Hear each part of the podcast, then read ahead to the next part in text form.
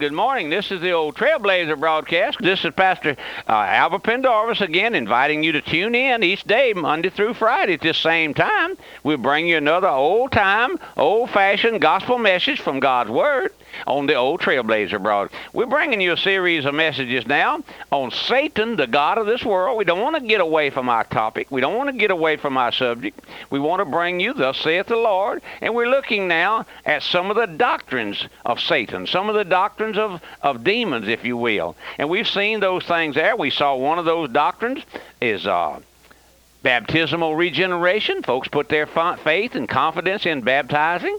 But that's the doctrine of demons. Then we saw those who say they can keep the Sabbath and be saved. That's necessary to be saved, keeping the Sabbath. Then there's another group that says uh, church membership. Yes, there's another little doctrine over there. Well, you must belong to this church, or you. I've had many folks tell me that. Oh, this is a true church, my friend. And then, if you want to go on, there's others who have you have to speak in tongues, believe in divine healing instead of blood redemption. That's right.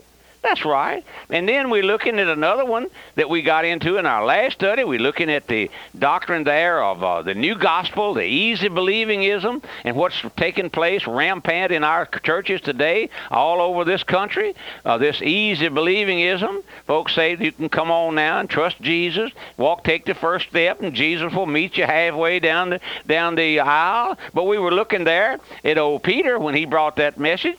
Uh, what did they say? Those folks said, uh, they were pricked in their heart, and they said, What shall we do, brethren? Peter said, Repent. That's the missing note today in our present day preaching, isn't it? Repentance. Do you hear preaching, any preaching of repentance in your church, folks? The Bible says that's one of the must of God's word. You must repent. Except ye repent, you shall likewise perish. Peter didn't stand there and urge them to accept Christ. No, he didn't stand there with the persuasive words of man's wisdom and urge them to make a decision to come down the front and give him their hand or tell them if they'd make the first step. He didn't do any of those things. No, sir. He cried out, repent repent and be baptized, every one of you, in the name of Jesus Christ for the remission of sin, and ye shall receive the gift of the Holy Spirit. Peter had laid the axe to the root of the tree. Now, that's the secret, my friend. That's the key to all preaching. Laying the axe, calling sin sin, he laid before them the gospel of the Lord Jesus Christ, that Christ died for their sins, according to the Scriptures, that he had risen from the dead, according to the Scriptures, and that he was exalted at the right hand of God, and God had made him both Lord and Christ, and therefore they were under condemnation because they had crucified the Lord. He laid judgment at their door. He indicted them for the crime of first degree murder. They saw themselves justly condemned and lost, so much so until they began to cry, Men and brethren, what shall we do? What shall we do? Have you ever been in the service where someone would stand up and say, Pastor, what should I do to be saved? How, how can I be saved? I have. I love those times, my friend, when the Holy Spirit moves upon a heart, sends that dagger home to the heart, exposing that heart uh, to that individual until he can't rest. If old Peter had been one of these modern day preachers that we see today with a little silk handkerchief in his uh, vest pocket and his little uh, tie on to match his socks and his socks to match his hat and all those things, if he'd have had that little thing on, he'd have begun to draw his net and bring all those folks in on a decision for Jesus. He'd have had his choir singing. Uh, listen, he'd have had a choir singing for 30 minutes or an hour. And he would have stood there and used up all the psychology and high pressure salesmanship. He knew how to get them out on a profession of faith. But listen, listen, to the contrary. He didn't sing a single song. He didn't give an invitation. He came back with one word repent. We don't do that here at the old Trailblazer broadcast. We don't give an invitation. We don't sing uh, just as I am for 30 minutes trying to get some poor devil to get up out of his seat. No, we leave that in the hands of the Lord. We turn our folks over to the Lord.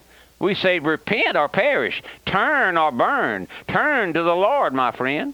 Oh, listen, listen. I wish you'd write me. I'd send you that little book, Turn or Burn, by Pastor Shelton. It's an eye opener. It'd be an eye opener to you. But old Peter cried, repent. Where Peter knew, Peter knew how to that uh, how God had uh, saved him. He was saved in the bottom of a boat one day there when Christ had been preaching, and he knew that nobody could come to Christ until they repented because the sinner meets God at the mercy seat, and God meets sinner, meets the sinner there in repentance. Because the sinner, listen, my friend, when the sinner repents, when he, he repents, he meets God. He meets God at the mercy seat, and God meets him in repentance. But when a sinner repents, God is right there to save him. Did you know that? No sinner need, needs meet God halfway. God meets the sinner all the way when the sinner repents. God comes running to the sinner when he repents. Down, sinner, down before the before God as a lost sinner and close in with Christ. Have you ever read the story of the prodigal son? What happened when the father stood there on the old front porch, and I believe he did that day after day, looking over the horizon, looking down the hill, looking down the lane there. But one day he was standing out there in the late in the afternoon. The evening shadows were beginning to fall and he looked out. He put his hand up over his eyes to shade out the little evening sun. And there over the horizon, he saw the old sun coming. He saw the old prodigal son coming. He was kind of dragging home. What happened? The Bible said that he ran, fell on his neck, and kissed him. Did you know that's the only place in God's Word where it says the Father ran? Where God got in a hurry? That's the only place, my friend. And that's the only time you'll ever see the Lord run. Is to run to the rescue of some poor old sinner who's lost, doomed, and damned, and has given up hope. Come to his wits' end. No more hope. No more rebellion, no more wickedness, no more lust, no more no more those things that once he longed for. No more hog pen, no more husk. No, listen, listen, sinner, listen. Let the old trailblazer be true to you one more time. No sinner is ever saved until he comes to see himself lost. Then he comes to repentance. Did you know you can't repent of something you don't know anything of? Unless the Lord shows you your sin, you can't repent. No. Now let's turn to Acts 20:20. 20 where you'll find that Paul, in a council with the elders of the church there at Ephesus, sums up his whole ministry with these words I kept back nothing that was profitable unto you, but have showed you and have taught you publicly and from house to house, testifying both to the Jews and also to the Greeks, repentance toward God and faith toward our Lord Jesus Christ. Paul didn't say I went from house to house, engaged in personal soul winning, trying to get folks to accept Christ or make a decision for Jesus, but he said, I have taught you publicly from house to house, testifying both to the Jews and also to the Greeks not acceptance, not to accept Jesus, not to come on down to the front, and not, no, no, but what? But what? Repentance. Repentance toward God, faith toward our Lord Jesus Christ. That's what we preach here at the Old Trailblazer broadcast. Repentance towards God and faith towards the Lord Jesus Christ. You say, well, Pastor, what is repentance?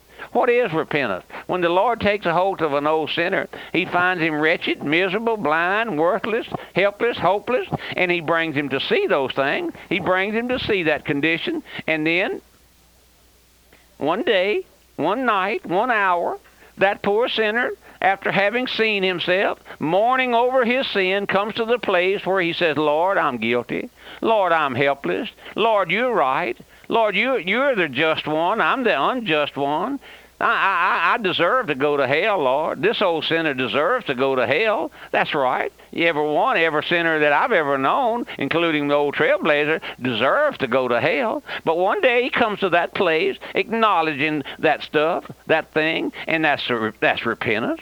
That's repentance, my friend. It's not turning over a new leaf, no, and hoping you can hold on. It's coming to God, acknowledging, it's coming to Christ, acknowledging that you have no hope, that you have no strength, that you have nothing to bring to Him. Like the song said, Nothing in my hand I bring, simply to the cross I cling. That's what the poor old sinner does. He falls at the feet of Christ, or falls there at the feet of the cross, as it were, and, and, and clings there, clings to Him. Listen, listen. Then, if you turn to Acts, the 17th chapter, read Paul's sermon to the Greeks there at Athens, you'll note that he closed that sermon not by asking folks to accept Christ, but with these words And the times of this ignorance God winked at, but now commendeth all men everywhere to repent. No sinner has ever been saved under this new theology. I'll stake my eternal destiny on it, my friend. I don't I, it matters not how how socially morally clean you are. Oh, you can be a lily white chaste virgin, my friend, but you have a heart as wicked as hell. Did you know that?